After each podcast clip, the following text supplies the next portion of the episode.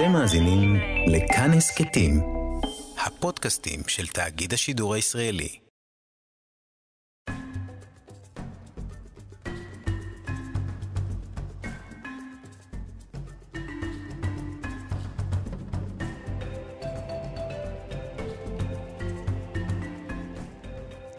שלום למאזינים ולמאזינות, אני אורטל מוגוס ואתם על אפריקן וכאן תרבות. בכל שידור ניגע בסוגיות העוסקות בשחורות, נביא את הסיפורים המעניינים ביותר ונשמע מוזיקה משובחת מהיבשת. היום אני נמצאת עם אורח מיוחד שינחה איתי את התוכנית.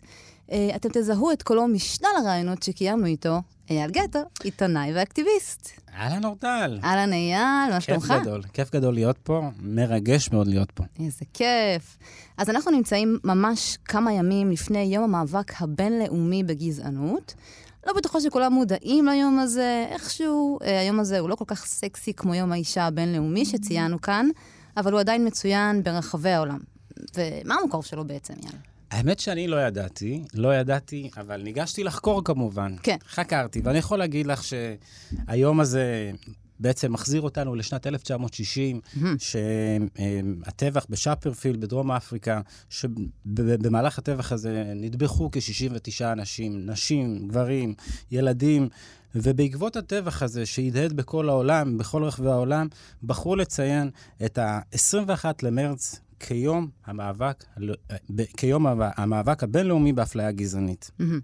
אז הרבה מים זרמו בנהר מאז, מה שנקרא. אפשר לומר שצורת הגזענות הזו עברה מהעולם, אבל המאבק שלנו לשוויון וביטחון במרחב עוד כאן.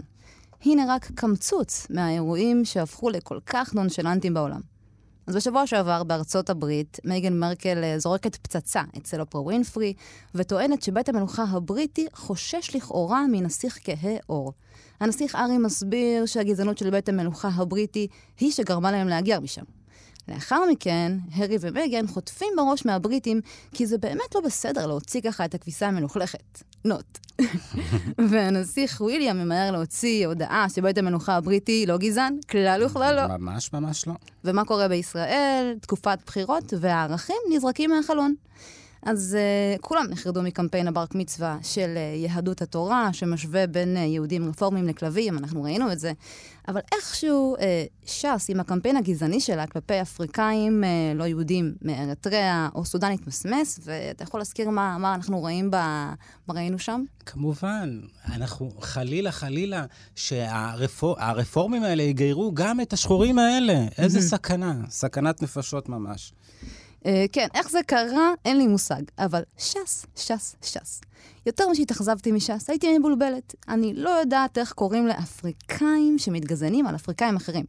אני מניחה שחיים בסרט. לגמרי חיים בסרט. נקסט. בכתבה שעלתה בוויינט יהדות, שם אני עובדת, נחשף הסיפור של זכריה אישי דוד לוין, ראפר חרדי ובן הדוד של פרינס, אה, שגדל על, על ערכי התנועה אה, לזכויות האזרח בארצות הברית, והוא בעצם אה, מספר בכתבה שהוא ככה באיזשהו שלב אה, גילה את האור, אה, רצה להיות יהודי, החליט שהוא מתגייר, עשה את כל תהליך הגיור, וככה, אתה יודע, כאיזשהו, בשלב הבא, הוא חשב לעצמו, טוב, אני צריך ללכת לישיבה.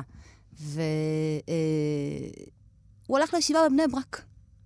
או, התמימות. אז זכריה שלנו, שבאמת לא ידע כלום על הדינמיקה הגזענית בישראל, חטף שוק, והוא מספר שהוא עזב את הארץ. הוא לא בדיוק סיפר מה קרה שם בכתבה, אבל הוא רמז שהוא חווה איזשהו אירוע גזעני, שבו כיוונו לעברו אקדח, שזה פסיכי. לגמרי. אז אנחנו קראנו את הכתבה, דיברנו עליה, וגם אנחנו מכירים אישית, חברים וחברות, שאחרי כישלון ההפגנות הגדולות, נגד אלימות משטרתית, או נגד הגזענות הממוסדת, הם החליטו שדי, נמאס להם, שעם כל הכאב והצער, הם נוטשים את האידיאל הזה של ההורים, והם עוברים למקום אחר. אבל לא הכל לבן, ראית מה עשיתי שם אייל? קחי את זה, האקדמיה לשון עברית. לגמרי, לגמרי. אז יש גם נקודות אור שמבשרות על התעוררות מסוימת, נכון? לגמרי. בפסק דין שהוא באמת תקדימי, מה בעצם קרה שם? טוב, אז זה זה סיפור שהוא ישן, אבל הפסק mm-hmm. דין מגיע ממש עכשיו, ופסק דין שלמעשה נער בין, בין חמש עשרה מחולון, שסומן על ידי mm-hmm. המשטרה בתהליך של פרופיילינג, והוא החליט באיזשהו שלב, לא, כמובן, אני חייב לציין, יש לו עבר נקי, לא, לא כן. היה מעורב בשום אירוע, ובכל זאת ערכו על הפרופיילינג ובחרו אה, אה, לרדוף אחריו ולחפש אותו. ובסופו של דבר הבחור הזה החליט לתבוע אותם, והגיע פסק דין, פסק דין שבעצם קובע לזכותו עשרים אלף ש"ח שהמשטרה חייבת לשלם, לשלם לו בעקבות וואו. הפרופיילינג. Mm-hmm. זה פסק דין תקדימי וחשוב ביותר. ואני באמת חושבת, כאילו, אני לא יכולה לדמיין איך זה להיות נער בן חמש עשרה שנרדף ככה לברך כל חייו, וצריך לומר ששום כמות של כסף לא תוכל לבטל את ההשפלה ואת ההדרה הזו, שהיא לא פשוטה. אבל זה גם ניצחון במידת מה, ניצחון על הבורות והעניינות הלבנה. עד לפעם הבאה, מה שנקרא. נכון. והגיע הזמן לדבר על מה יהיה לנו היום. יס! נדבר על הקול האתיופי.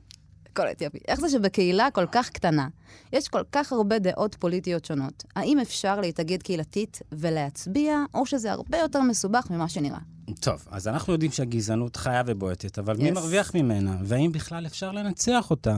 שלוש דמויות מפתח במאבק למען הדמוקרטיה, ושיר השבוע שאתם המאזינים והמאזינות בחרתם. שתי תערוכות חדשות בחולון מרחיבות את, ה... מרחיבות את הסצנה האומנותית ומציגות תרבות ישראלית, אתיופית, yes. אותנטית. יס. Yes. ולפני שנעבור לשיר, וכמדי שבוע נמנה את ימיו של אברה מנגיסטו, השבוי בשבי חמאס, כבר אלפיים שלוש מאות שמונים וארבעה ימים, ונאחל לשובו במהרה. אמן.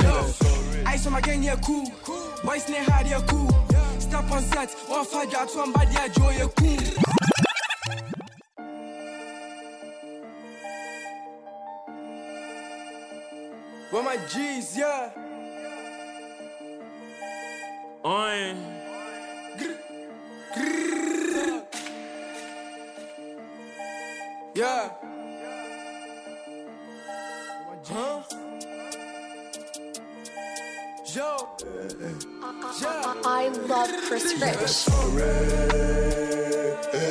Yeah, that's sorry.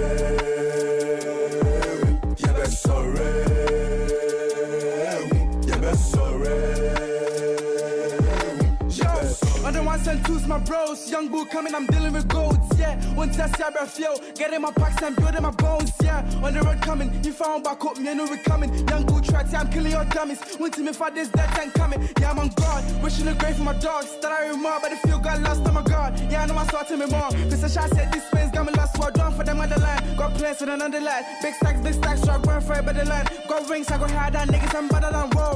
African boy with a big drip, big drip. Yeah, I grind for the big pick, big put more mess like I'm a big fish. Big stage G with a day one stop this.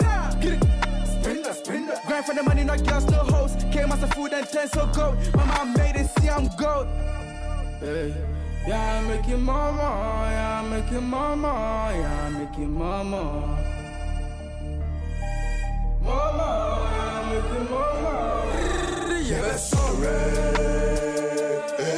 Yeah, that's so red. Yeah, that's so red.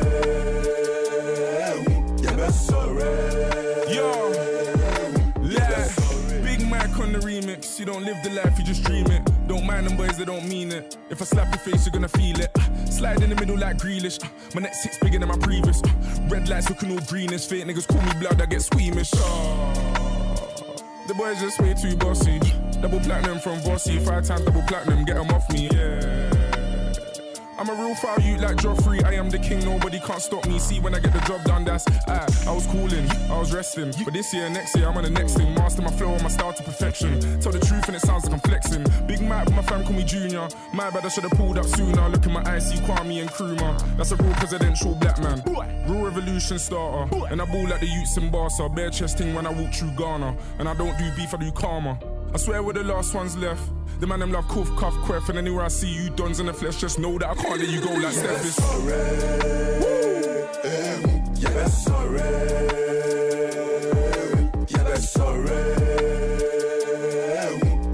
so red. Yeah. Straight to the top, why I go stop? I started with zero. Started from nothing. see I truck, but you still the flop, it might be your ego.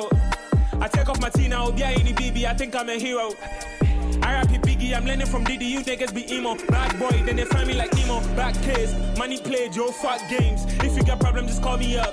Why you they move like a bad bitch? I did bantama with savages. That bro, that's a campaign. I'm high in the heavens, I pass space. In tough times, I just my still. Tag like Sentos. No need pain, throw up. My dream will be fair, I'm always shame. I wish it back tenfold. The two shine though. My guy, guy, I'm shake bow. I still know the fuck with the other side. I still the right with my bros. For all of my niggas. Hey. Yeah, I make your mama. Yeah, I make your mama. Yeah, I make your mama. Mama, I'm with you, mama. Yeah, that's sorry. Yeah, that's sorry. Yeah, that's sorry. Yeah, that's sorry. Yes. Candy on the mix. Sorry, Yatag, Stormzy, וכווסי ארתור. אפריקן. אפריקן חזרנו, יס. אז לסגנון הזה של המוזיקה קוראים דריל, והוא מגיע מהטראפ, ועכשיו בחירות עשרים עשרים ואחת.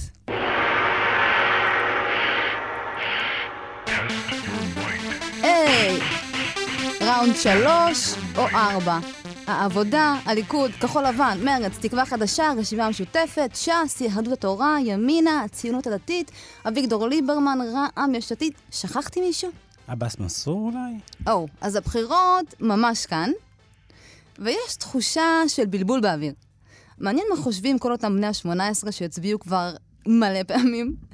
אחרי מערכת בחירות רביעית, מרגיש שהבחירה במעמד ראוי נראית לא ברורה. ממש לא. מבלבל מאוד. לגמרי.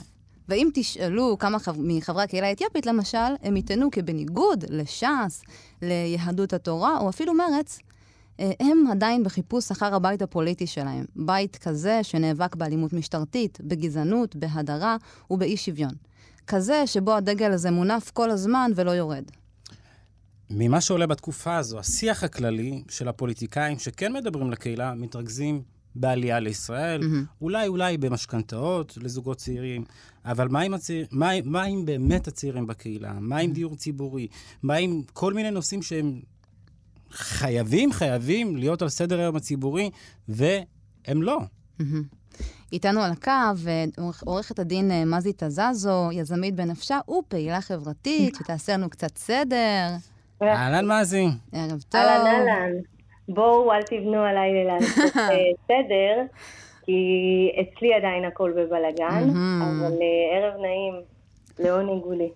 אוקיי, אז אנחנו באמת מזהות שלמעשה בשנים האחרונות ישנה תנועה, אפילו נאמר בזהירות מעין נטישה של דפוסי ההצבעה המסורתיים, בעיקר בקרב צעירים. למה לדעתך זה קורה? התבגרנו. זאת אומרת, התבגרנו עם ה... עם העלייה לישראל, דור חדש, ואנחנו מבינים שיש איזושהי הצבעה מסורתית, אני לפחות יכולה לזהות את זה, בטח אצלי, ובין מקורביי, שמזהים שמה לעשות, ההצבעה הפוליטית כבר, המסורתית, סליחה, של הקהילה, שזה בום נודה, הליכוד, או אם, אם ממש נדייק, אז נקרא לזה סלש שמיר. זה היה הבית הפוליטי של הקהילה, סוג של, והיום יש תנועות, תנועות לכל מיני כיוונים, תנועה של צעירים, תנועה גם שלי, מהבחירה הטבעית, מהבחירה המסורתית, כי כבר לא משרתים אותי נאמנה, חד וחלק. ותגידי רגע, מה, מה, קודם כל, האם, האם את רואה בתנועה הזו משהו חיובי?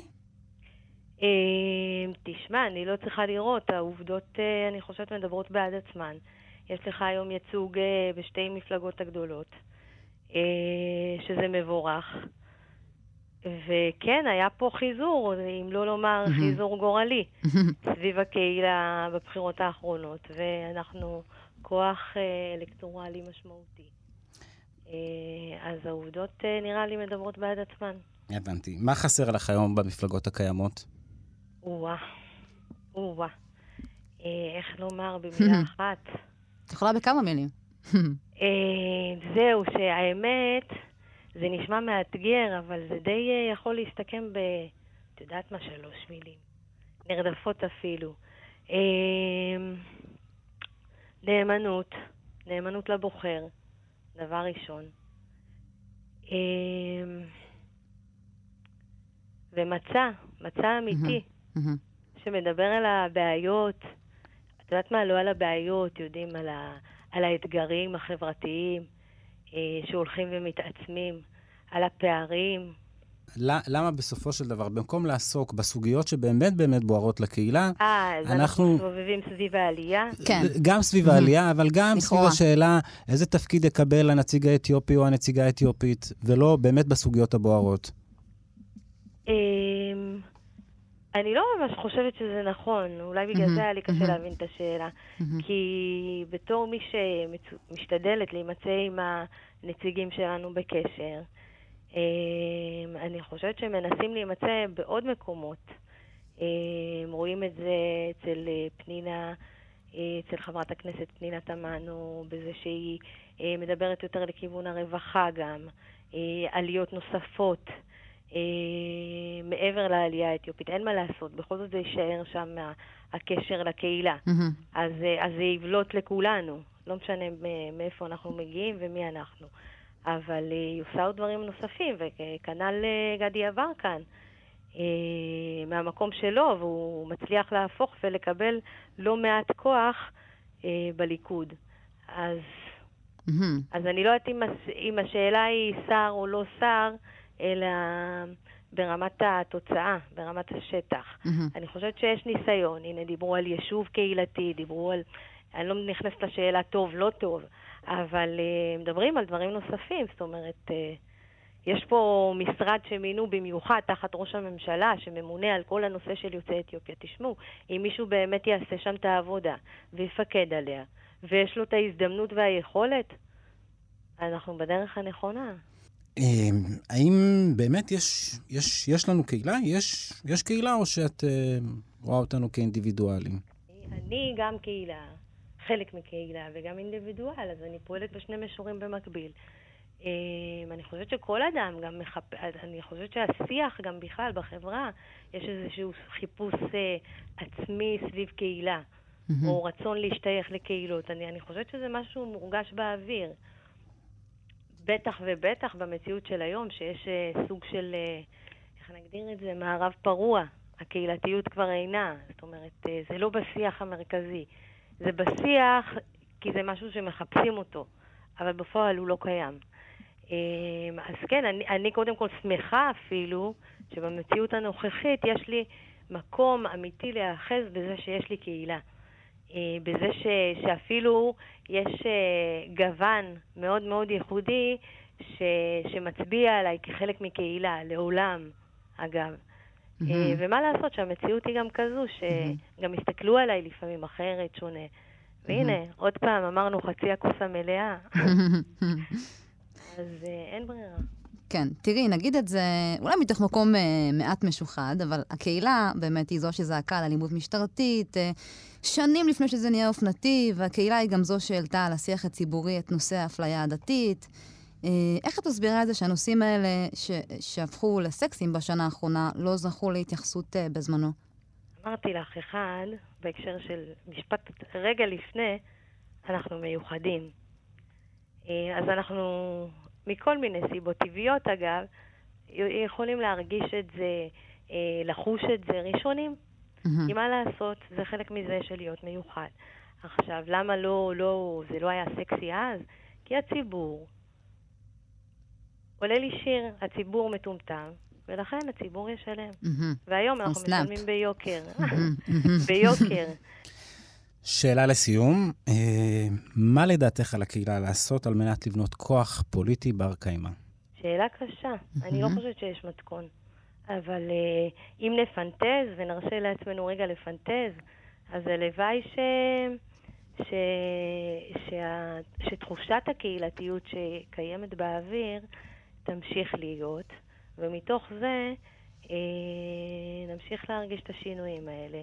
ולעשות אותם ברי קיימה. זאת אומרת, אם, אם עכשיו לצורך העניין כל הנושא של האלימות המשטרתית, ניסינו להיכנס בדלת האחורית ומהחלון כדי להעמיד את זה בשיח הציבורי, אז לזכור את זה כדוגמה אחד, שתיים, בפעמים הבאות, או עכשיו כשזה קורה, אז גם לעמוד ראשונים, לא mm-hmm. להישאר מאחור. Mm-hmm. שזה עוד משהו שאולי צריך להסתכל עליו. ופה מוצאים את האיכות שלך כקהילה כבר. גם אתה, אתה כאינדיבידואל יודע את זה, אבל כקהילה, תבוא ותציג את זה, אז מה לעשות? הצבע שלך הוא כזה, ואתה נציג תמיד. אז בוא תהיה נציג עכשיו גם של כולם, ותהיה בצבע שונה. ואז אולי, אולי, משם נהיה אור לגויים, אבל בואו נתחיל מקטן, בואו נעשה אור בבית. אופטימית, את מסיימת אופטימית. אני מסיימת, אני ארשה קצת לאחר את האווירה לפני שאני אסיים, ואחר אותה באמת, אבל הייתי רוצה למסור כאן את תנחומיי, באמת בשם ציבור עורכי הדין אפילו. אני יכולה להרשות לעצמי למשפחתו של עורך הדין ארז נגע. שאין לי מילים לתאר כמה זה, כמה המוות הזה בלתי נתפס. גם אנחנו מוסרים את תנחומנו למשפחה, ומזי, אני רוצה להודות לך, תודה רבה. תודה רבה, מזי, תזזו. תודה לכם. Look, though I am not fixated on riches, please don't get it twisted. I could get vicious about the paper. Take even a tidbit or niblet out of my skillet, and I'll provide you a ticket to visit your creator. My little mini-me's can't eat a flavor. My sweat and toil ain't for the love of labor. I live by the principle, love your neighbor, but I keep some lead to draw that puts cylinder holes in papers. Oh, I pray that evil don't rise against me. I pray you demons don't try to tempt me. It ain't no comparing them. Every bar I spit pure as the seraphim, screaming holy to represent me. Oh, this ain't for the coochie poppers or booty droppers who make they bum bum drum like unruly choppers. Tis for the mademoiselles with the heater full of shells that'll let them hosts prevail and raise hell to bring heaven on earth. Some blessings are cursed with haters. I had Le'Veon's burst while running through holes. My Jada had to break my will to change a young heathen's trajectory. What's left of me is pistols and principles, both protecting me. Secondly, my girl light but pray heavily. Knocked her up on a cruise, word to Penelope. Three females at my crib carried my legacy, so it's three K's on my compound like white supremacy. Ooh, yeah, that's high-key a word. If your skin tone is black, then you high-key deserve compensation. Yeah, widely dispersed across your turf onto every seed you birth if you concur. אפריקן, חזרנו. אז דיברנו על בחירות, דיברנו על תופעות גזעניות, ואני רוצה לשים את זה לשולחן. איזה כיף היה, אילולא, היינו צריכים להתעסק בגזענות, באינטנסיביות כזו. כמו פצע פתוח. אז אנחנו יודעים שמי שמרוויח ממבנה הגזענות הם אנשים לבנים, בעיקר. אבל תתפלו, לא רק. יש גם שחורים וכאור שלא רק מרוויחים מהגזענות, אלא עובדים סביבה נאמנה, ונמצאים במין מלכוד קשה, נציגי ופותרי הגזענות. ואנחנו אמרנו שאנחנו חייבים לדבר על זה, אבל בכנות. Yes. אחרת לא נשתחרר מהמנגנון המחורבן הזה. ואם נעז, רגע, לרגע אחד, ונשאל ברצינות, מה יותר חשוב? המטרות החברתיות הנשגבות, החלום האוט... האוטופי לחברה שוויונית, או אנחנו, בני אדם, האינדיבידואלים. ומעל הכל, האם בכלל אפשר להילחם בגזענות? איתנו על הקו, עורך דין ארוק אזנה, ראש היחידה הממשלתית לתיאום המאבק בגזענות. ערב טוב, אווקה. ערב טוב. ערב טוב לשניכם ולכל המאזינים. אז יום המאבק הבינלאומי עוד לא פה, אבל אנחנו רוצים לדעת. מה זה אומר מבחינתך להיות בחזית של המאבק הזה, ולמה החלטת בכלל לעשות את זה? תראי, המאבק בגזענות למעשה זה מאבק על דברים רוב בסיסיים של קיום וזכויות יסוד שלי כאדם וכאזרח. קודם כל, צריך לתת את זה על השולחן. החלק הנוסף הוא באמת, כשמסתכלים קדימה על בסיס אירועי העבר, אנחנו מבינים שאם אנחנו נעשה את העבודה הזו בעצמנו, כדי למגר את הגזענות ולא לנהל את הגזענות, אז אנחנו נוריש את המציאות הזו לדור הבא. ואני לא מוכן להיות במקום הזה. אני רק אזכיר שאני באופן אישי, כבר שאלתי למה אתה עושה את זה, לא חשבתי פעם שאני אתעסק עם המאבק בגזענות. אני למדתי משפטים במסגרת העתודה הצבאית, הייתי פרקליט צבאי, אחר כך פרקליט במחוז תל אביב, ככה שהקריירה שלי, כפי שאני רציתי לממש אותה, הייתה קריירה משפטית, ובינואר אלפיים ושתים עשרה קרה אירוע, אם אתם זוכרים, בקריית מלאכי, כן. כאשר היה את התחקיר, ואחד הדיירים אמר, בליל אתיופי טוב זה תתו בקבר. עכשיו, עד אז סיפור לנו סיפורים על זה שהשכלה והצלחה תגן עלינו מפני תופעות של גזענות, ובאותו רגע הבנתי שהגזענות היא הרבה יותר עמוקה וקיימת, ואנחנו צריכים להיאבק בה, בשל העובדה שאנחנו המטרה הראשונה של הגזענות בשל הזיהוי החיצוני. אז, אז זה, ככה זה, זה, זה התחיל מאוחר יותר. היו את המאבקים החשובים של יוצאי אתיופיה, ב-אלפיים וחמש עשרה כמובן, אבל גם לפני כן. אבל ב-אלפיים וחמש עשרה היה מפנה דרמטי, וכך שהרבה מאוד צעירים וצעירות יצאו לרחובות ודיקשו דבר מאוד בסיסי, שוויון זכויות מלא. Mm-hmm. כאזרחים וכבני אדם, ולכן הוקמה ועדה במשרדית, ואחר כך היה דוח, ובעקבות הדוח גם הוקמה אה, אה, היחידה הממשלתית לתיאום המאבק בגזענות, שאני עומד בראשה, ופרסמנו לפני שבוע את הדוח השנתי שלנו, שזכה לסיקור נרחב. אה, אז זה ככה אה, בקצרה. Mm-hmm. תוכל להסביר לנו מי מרוויח מהגזענות, או יותר נכון את מי משרתת? תראה, גזענות הבסיס זה, זה עניין של יחסי כוח, שימור של יחסי כוח, ופריבילגיות כזו או אחרת, שכולנו צריכים לזהות אותה ולשבש אותה, לא, לא, לא להסכים. עכשיו, לגבי רווח והפסד, אני חושב שכחברה כולנו מפסידים מה, מהגזענות. זה לא מאפשר מיצוי פוטנציאל של כלל החברה הישראלית, זה לא מאפשר באמת לאנשים להרגיש חלק ולגלות סולידריות. ראינו עכשיו בשנה האחרונה סביב הקורונה שבאמת נחשפו תופעות מאוד קשות, לא, אני, אפילו אני אומר במרכאות, יוצאי אתיופיה mm-hmm. הם יצ, יצאו מזה בזול, אבל יש אוכלוסיות אחרות שספגו באמת יהיו בסטריאוטיפ והדרה והאפליה.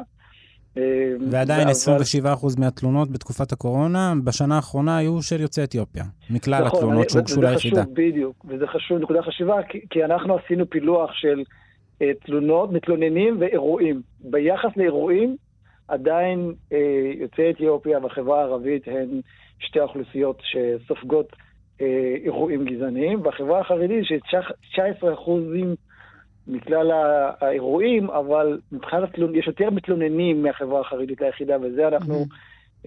אומרים שזה גם עניין של אמון, אבל גם בגלל יכולת של קבוצה שמשתמשת mm-hmm. בפלטפורמות שקיימות, כדי להביע את תלונתה, את התנגדותה להתנהלות, וזה בא לידי ביטוי בדוח שפרסמנו, וזה חשוב, השיקוף האובייקטיבי, הפורמלי של יחידה ממשלתית, לגבי אה, מה עובר על אוכלוסיות כאלה ואחרות. עכשיו, הגזענות היא ניידת, אני ככה אשתמש אה, במילותיו mm-hmm. של יושב ראש המועצה שלנו, פרופסור דקים רובינשטיין, המשנה לנשיא בית המשפט העליון לשעבר.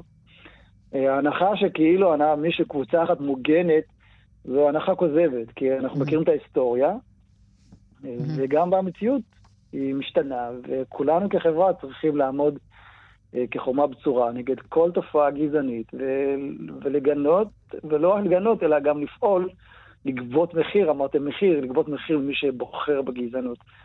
אז, אז אנחנו, מעבר לקבלת תלונות ושיקוף באמצעות הדוח, אז אנחנו פועלים באמצעות הסיוע המשפטי להגשת תביעות אזרחיות, יש כבר כמה תביעות אזרחיות שמתנהלות, אגף המשמעת מגיש תובענות אזרחיות, ועובדי מדינה שמתבטאים בגזענות משלמים מחיר. גם ציבורי, אבל גם ב... ב... ביכולת שלהם להתפרנס בתוך שירות המדינה.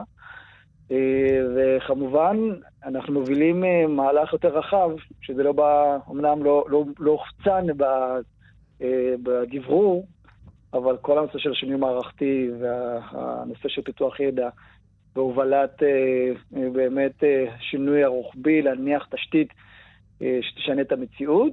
לצורך העניין, רק לפני שבועיים המל"ג אישר את המתווה שאנחנו הצענו להכשרת מורים במניעת גזענות. זה לקח ממש שלוש שנים, אבל זה מתווה שאושר, והיום כל מורה חדש שמוכשר להוראה, הוא יהיה חייב בהכשרה רלוונטית להתמודד עם תופעות של גזענות ולמנוע אותן. אז, אז זה חלק מהדברים שאנחנו עושים. תראה, בגדול, ארגונים חברתיים כמובן שלא המציאו את הקונפליקטים בחברה, לא תרמו להם, הם פועלים סביב המטרה לתקן אותם, אבל האם זה באמת בר השגה? אנחנו לא משלים את עצמנו בתהליך הזה?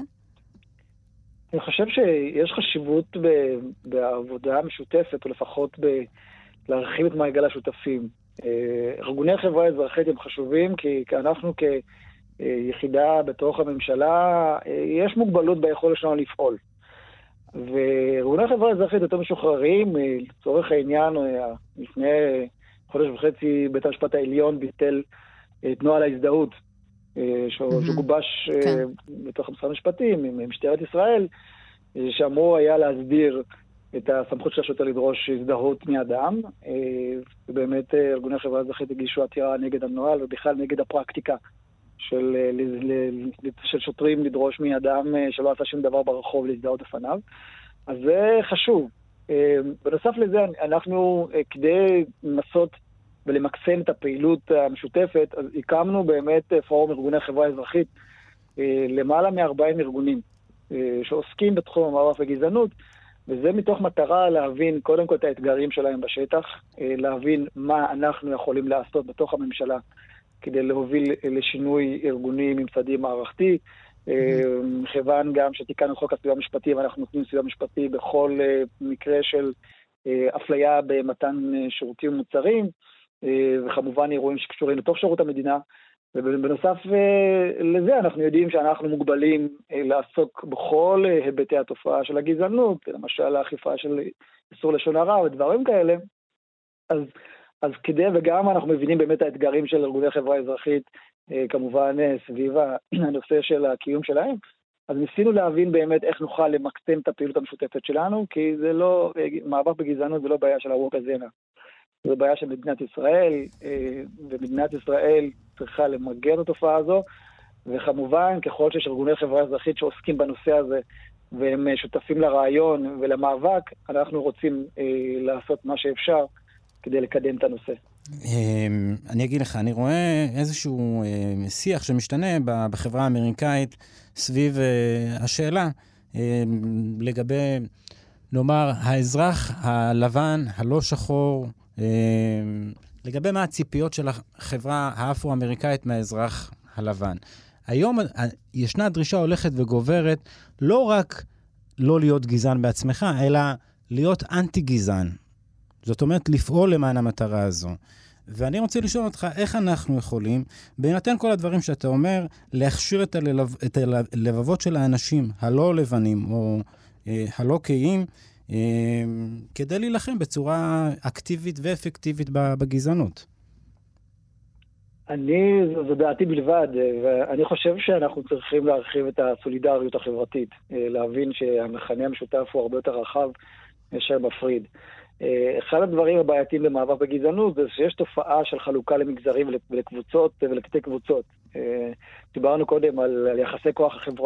בחברה, mm-hmm. ואפשר לראות באמת ככל שאתה קבוצה מוחלשת או משתייך לקבוצה מוחלשת, ככה יותר קל גם לסמן את, ה... את, ה... את, ה... את המאבקים שלך ובאיזה מסגרות. ולכן, לצורך העניין, תופעה של שיטור יתר או אלימות שוטרים, זה לא בעיה מיוחדת של יוצאי אתיופיה. יש עוד חברות ואוכלוסיות בחברה הישראלית. אנחנו רואים את זה בתקופה הזו בצורה מאוד בולטת, אגב, מה שאתה אומר כרגע. אז אני אומר שזו בעיה רוחבית, בעיה כלל, אני אומר, יש הרבה מאוד קבוצות בחברה הישראלית שמתמודדות עם התופעה הזו. ואני רוצה לומר לכם שהעניין הזה של במרכאות, השחורות או הזיהוי של צבע עם מעבר בגזענות הוא... הוא, הוא די, אני אומר, די כוזב, כי את הפנתרים השחורים בשנות ה-שבעים, השנה מלאו להם חמישים שנה, לא הקימו את אתיופיה. אלא היו בני עדות המזרח שחוו חוויות של אפליה, והם יצאו עם הסימון הזה כפנתרים השחורים, כדי להיאבק התופעה בעוולות חברתיות. אז, אז לכן אני אומר, קודם, דיברתי קודם על הגזענות הניידת, או האפליה הניידת, האוכלוסיות שחוות הדרה, אפליה, או פרקטיקות של גזענות, הן מגוונות והן רבות. ולכן צריך לחשוב על, בוא נאמר, על נושאים שהם בקונצנזוס, כמו המאבק בגזענות וכל מאפיין שמייצר היררכיה בבני אדם, ולהיאבק בזה כחברה. לא כמגזרים, לא כקבוצות, וזה לא בעיה, כמו שאמרת, זה לא בעיה של אתיופיה, או של החברה הערבית, או של חרדים. יש נושאים שזו בעיה כלל חברתית. וככל שנעסוק בזה, וככל שנייצר את המחנה המשותף, וזה מה שאנחנו עושים אגב ביחידה למאבק בגזענות, אז להזכירכם, היחידה הוקמה על רקע הדוח שהופק והוכן כן. ביחס ליוצאי אתיופיה. אבל מאז שאני בתפקיד, אנחנו עוסקים במאבק בגזענות באשר היא, ופונים אלינו מהחברה החרדית, מהחברה הערבית, בנהלות המזרח, להט"בים, דוברי רוסית. זאת אומרת, הקבוצות שחוות אפליה והדרה הן מגוונות, ואנחנו רוצים לייצר תשתית שתאפשר לחברה כחברה להיאבק בתופעה הבזויה הזו ולמגר אותה. שאלה לסיכום הרוקן, אנחנו אנשים חוקרים, אנחנו שואלים אנשים רנדומליים מה הם חושבים על הגזענות הכללית, אתה יודע, במונית וברחוב, ותמיד יש כל מיני אמירות, יש טענות שאומרות שזה המבנה הקיים ואין מה לעסוק בזה וכו' וכו', וכולם מנסים כמה שיותר להרחיק אותנו מלהתעסק בסוגיות הללו. זו, זו החוויה שלנו, האם קודם כל זה משהו שאתה גם מכיר, זה משהו שאתה גם חווה, ואם כן, איך באמת מתמודדים עם, ה, עם הטענות הללו? אני כופר בטענה שזה, שזו גזירת גורל, שזה ככה, ככה זה, זה לא ככה. גזענות היא תוצר של בני אדם. בני אדם יצרו אותה, בנו אותה, יצרו אותה, הריבוד החברתי שבסופו של דבר גם בא לידי ביטוי בפרקטיקות החברתיות, ולכן אני כופר בהנחה הזו. וזה מה שאנחנו עושים ב, ב, ביחידה שלנו, שגם, קודם כל בתוך שירות המדינה, בתוך המערכת, אני לא מוכן לקבל משרד ממשלתי שאומר ככה זה. אין ככה זה. ולכן גם מי שטוען שזה בלתי ניתן לשינוי, אז צריך להסביר לו שזה באמת, זה בכוחנו, כל אחד יכול לשנות את המציאות. ובעיקר, אמרת קודם, שלא מספיק להיות לא גזען, צריך להיות אנטי גזען. אני חושב שהפעולה האקטיבית נגד גזענות, והאנשים, ומי שחושב שהוא מוגן, הוא טועה. הגזענות מגיעה בצורות שונות לאנשים שחושבים שהם מוגנים, ולכן הפעילות האקטיבית למנוע או לצאת בגלוי נגד תופעות של גזענות, ולצאת אם צריך בפעולות אקטיביות כדי באמת לייצר את השינוי שנדרש, זה משהו שאני חושב שנכון שצריך לעשות. אני בהנחה הבסיסית שלי רואה את המציאות כברת שינוי, המציאות היא לא גזירת גורל, ואני רוצה להגיד לכם, אתם יודעים, אנחנו מדברים פה על, על יהודי אתיופיה, המורשת שלנו, ההיסטוריה שלנו היא שונה, אנחנו באים מעולם אחר, ואנחנו לא באים תודעה של מדוקאים, או תודעה, תודעה, כן. תודעה כזו או אחרת, mm-hmm. ואסור לנו לקבל איזושהי הנחה חברתית, ששמה אותנו באיזשהו מקום של נחיתות, סליחה לביטוי. אנחנו צריכים להיאבק בזה, אנחנו צריכים ללמד, את הילדים שלנו, שהם יכולים להיות גאים ולהשיג כל מה שהם רוצים, ואם יש גזען, צריך לטפל בו כדי שהוא ירגיש שזה לא כדאי, ולגבות מחיר כמובן במסגרת החוק. Yes. ולכן, אז תודה. ולכן אני אומר, כן, סליחה, במשפט כן. אני אומר, גזענות איננה גזירת גורל, ובכוחנו למגר אותה. אז באמת היה דיון מעניין, חשוב. לגמרי. תודה רבה לך. עורך דין... תודה רבה ובהצלחה. תודה רבה, עורך דין המקזנה.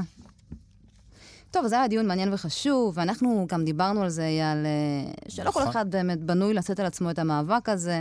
יש מין תפיסה שאנחנו, נפגעי הגזענות, צריכים להיות הגיבורים האולטימטיביים שלה, אבל וואלה, צריך המון כוחות ותעצומות נפש לעניין הזה, ואת המלחמה הזו לא כל אחד יכול לשאת. נכון. אבל אלו שכן, אנחנו באמת מורידים בפניהם את הכובע, ואין זמן טוב יותר מלדבר על שלוש דמויות כאלה ששמו את המאבק השחור על המפה. What will this victory mean for, for the people back home, for both sets of fans? I'm really honoured to be playing for Japan, and um, my dad's side is Haitian, so represent. um, but yeah, I forgot the rest of your question, sorry. Fourth round of a Grand Slam, the energy drink's coming out and everything ready to go. It's pretty exciting, isn't it? Yes. טוב, זו כמובן הייתה נעמי אוסקה, הטניסאית הכי טובה בעולם היום. Yes. במילים אחרות אפשר להגיד שהיורשת הבלעדית של סרינה הגדולה. אוסקה היא באמת באמת סיפור יוצא דופן, גם מחוץ למגרשי הטניס. היא ביתם של אם יפנית ואב מהאיטי. היא נולדה בארצות הברית ובחרה לייצג את יפן. היא מעידה על עצמה שלפני הכל וקודם כל היא אישה שחורה. שזה אמירה. מדהים. לגמרי. היא משתמשת במעמד שלה ועושה מחוות כדי להעלות את המאבק השחור לכותרות. היא מדברת על הנושא הזה הרבה מאוד, כמעט בכל הזדמנות שהיא עולה על המגרש. וב-יו אס Open ב-עשרים עשרים היא עלתה לכל אחד במשחקים שלה עם מסכה על הפנים שמציינת שם של הרוג של אדם אפרו-אמריקאי שנהרג על ידי כוחות השיטור בארצות הברית, ולגמר היא הגיעה, כמובן, היא סללה את דרכה לגמר, היא הגיעה לגמר ועלתה עם מסכה של בריאנה טלור, שנרצחה על ידי שוטרים, כמובן, ובסופו של דבר היא גם ניצחה את יו אס Open, וזכתה בגרנד סלאם הרביעי שלה בגיל עשרים ושלוש, באמת אגדה. לאישיות הבאה.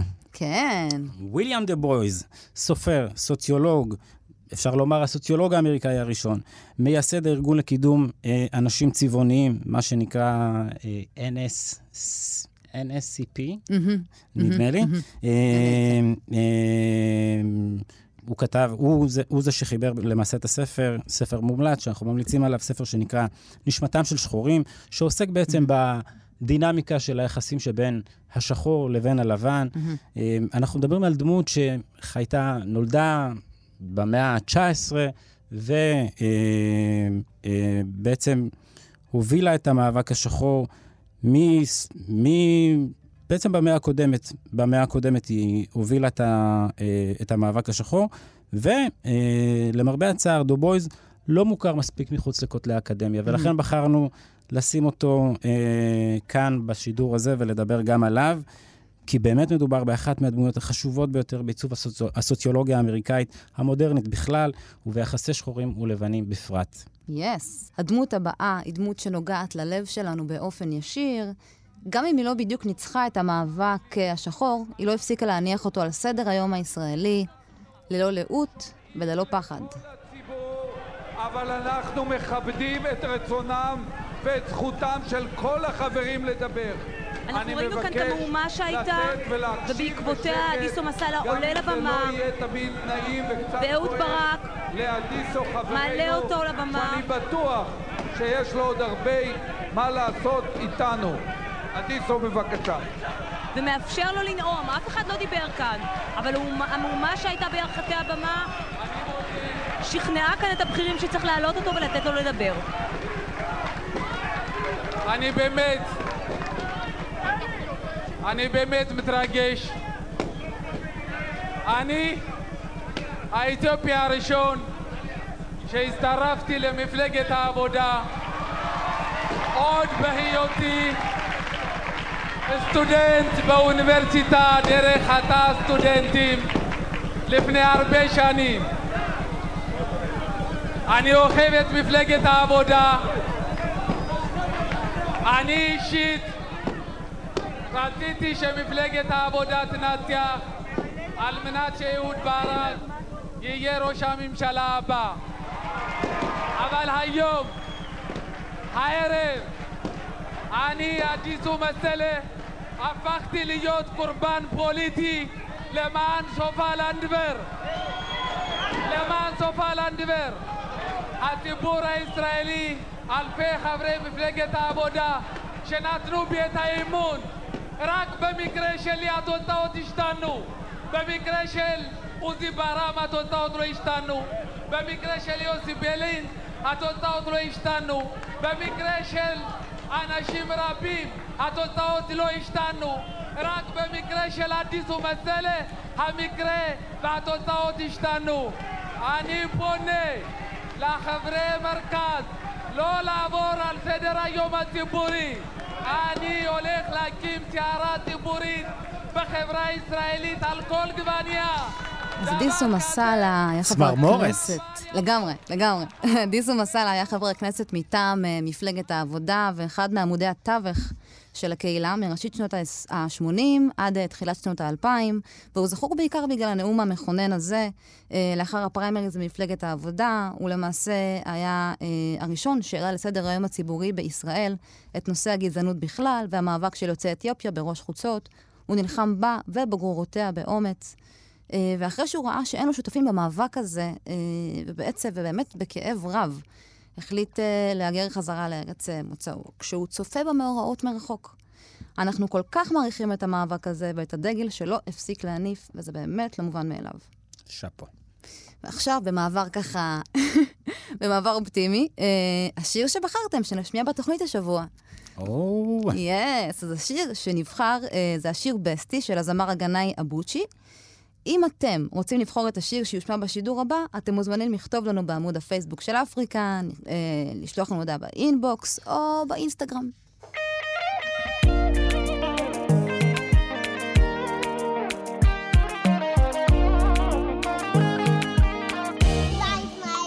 I'm loving my bestie and I don't know what to do. Sometimes I feel say she they feel the same way I do. But she dey call me brother, I know they bab that thing. Cause sometimes we dey act like lovers, where we dey do more things. My bestie, my bestie, my bestie, my bestie, my bestie. If you dey hear this song, just know say somebody fall for you. My bestie, my bestie, my bestie, my bestie, my bestie. I know say I know for catch feelings, but it be too risky to lose you too. Somebody tell me wetin I for you. Cause I know I lose wetin I get plus you. But somebody tell me wetin I for you. Cause I know I lose wetin I get plus you. Is it my brain or my body? Maybe my heart's no well. Say you're the kind of I've been on me, I've been in the same I should do. Hallelujah.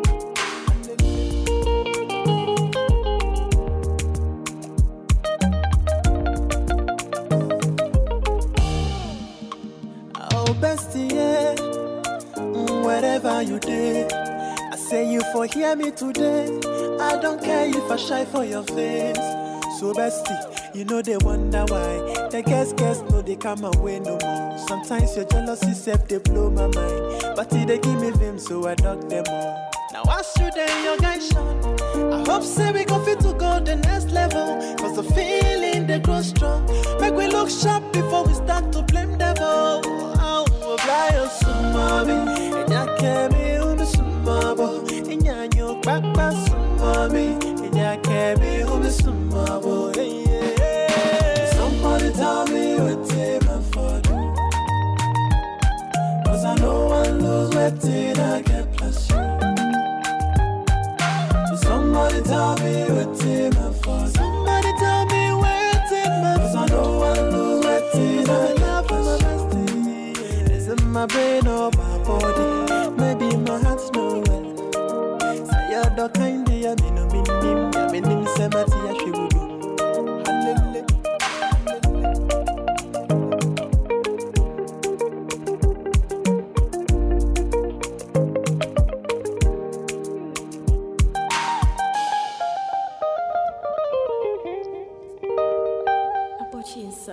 אפוי כאן, אנחנו כאן איתכם, בכאן תרבות. שמע אייל, מסתבר שיש סצנה אומנותית אתיופית וישראלית בועטת. אני לא הכרתי. אז זהו, זה קורה במרכז הישראלי לאומנות דיגיטלית בחולון, ואם נהיה יותר מדויקים, זה קורה בשכונת ג'סי כהן. התערוכה הראשונה היא תערוכת וידאו ארט, בה מופיעות יצירות של אמנים אתיופיים ומהפזורה האתיופית, וגם אמנים ישראלים ממוצא אתיופי. ולתערוכה הזו קוראים Home Is. אבל מי שיכול לספר על זה בצורה פי אלף יותר מעניינת מאיתנו, זה חנוך רובה. צייר ואמן דיגיטלי, בוגר בצלאל, שמציג אף הוא את החומרים שלו בתערוכה. שלום חנוך. היי, hey, מה קורה? ערב טוב. ערב אז... טוב, חבר'ה. ערב טוב. אז בוא ספר לנו, מה זה Home Is? זאת ארוחה שמכלילה חבר'ה מכל הפזורות בעולם, וגם חבר'ה שנולדו פה בארץ, שמדברת על בית, ומה המשמעות של זה, מנקודת מבט אפריקאית. ויש אותנו פה בנקודת מבט הזאת. ואיך באמת... כן. איך באמת הגעת להשתתפות בתערוכה? אתה תושב חולון? לא. אני במקום מחדרה, ואני למדתי בבצלאל, ואני בארבע, חמש שנים האחרונות תושב ירושלים, ופשוט הגעתי דרך מרצים ומנהל המחלקה שלי, שהמליצו עליי לתערוכה הזו, והמנהל של המוזיאון חולון דיבר איתי וראה העבודות שלי, והחליט להכניס אחת מהעבודות שדיברה ממש על עניין הבית, וככה הגעתי לתערוכה בעצם. מה היצירות שלך משקפות? ספציפית היצירה שנמצאת במוזיאון חולון, זו יצירה שגם באה מתוך שיחה שהיה לי עם אמן אחר שהיה איתי ב...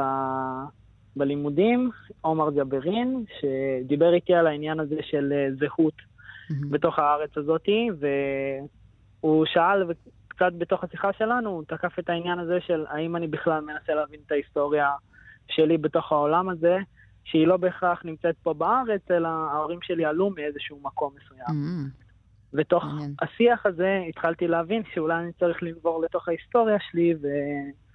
אז בתוך העניין הזה היה לי שיחה אישית עם אבא שלי, והיא גרמה לי כאילו להבין שגם האומנות הזאת וכל הצורה הזאת שאני משתמש בה, היא לא משהו שהיא ייחודית ספציפית לי, כי הוא בעצמו יצר דרך שירה.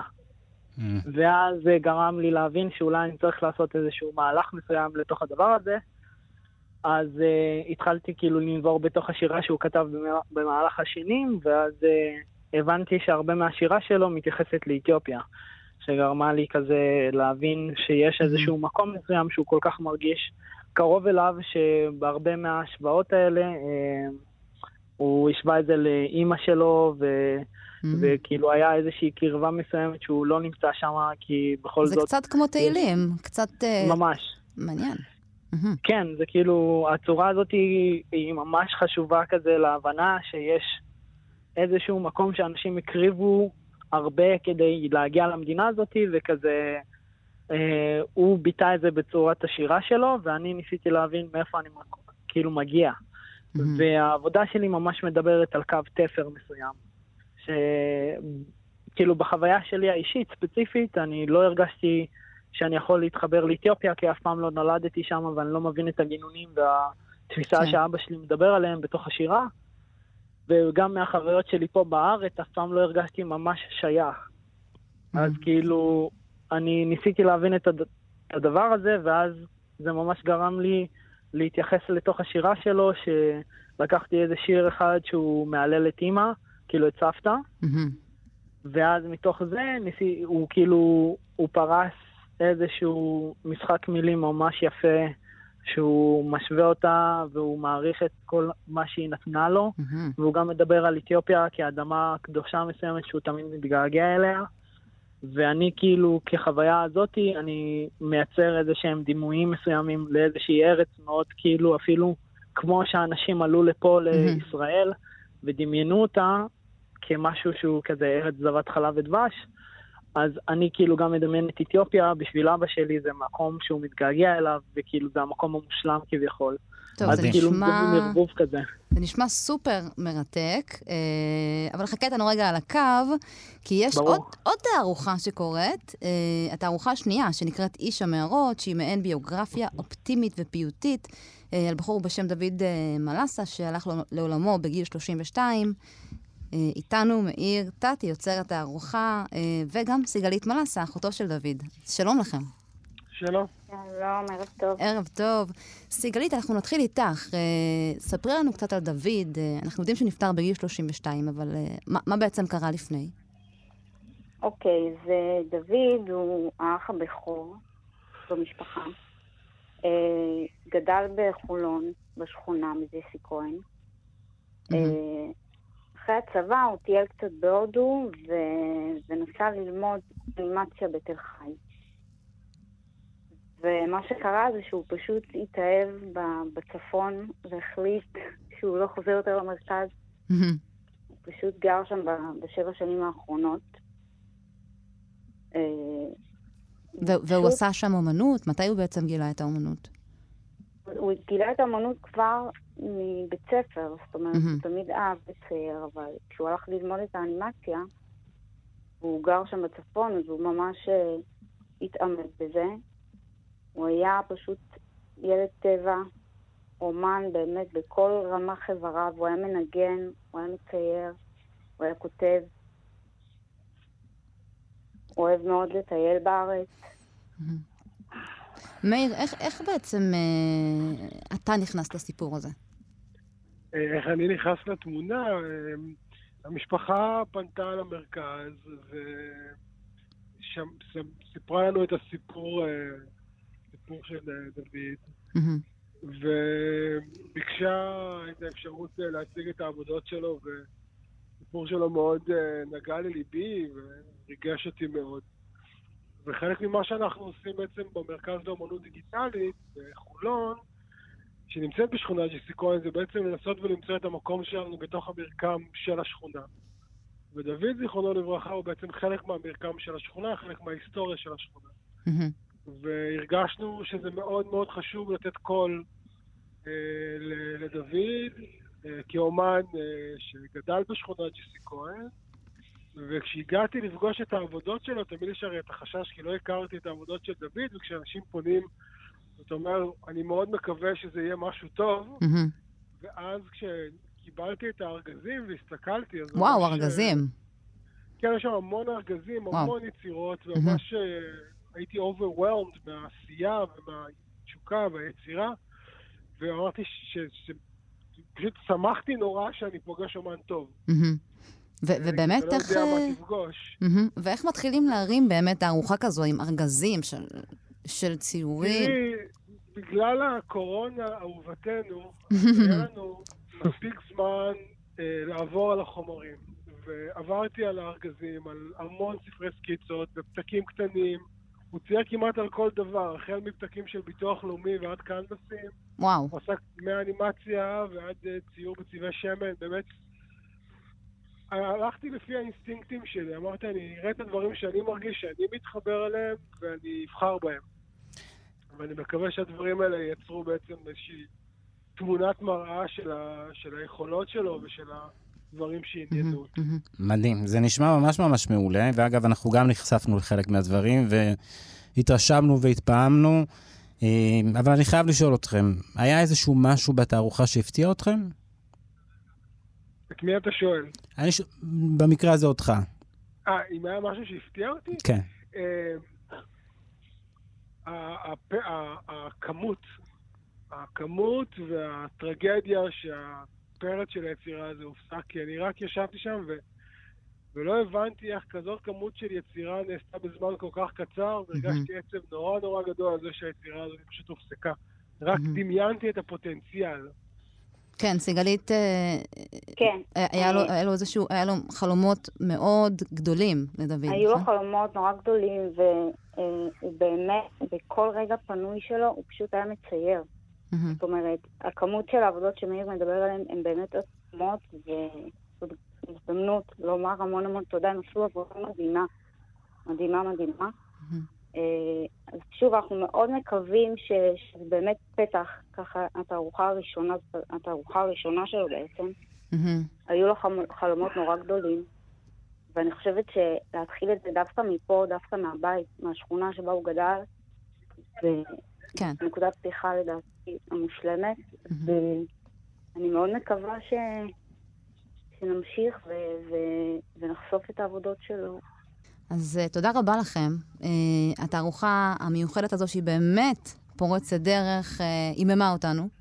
ומאזינים ומאזינות, אם יש לכם מספיק זמן לעשות גיחה ולהתרשם, לא לשכוח מי מליץ לכם על כל הטוב הזה. אנחנו מסיימים. נכון.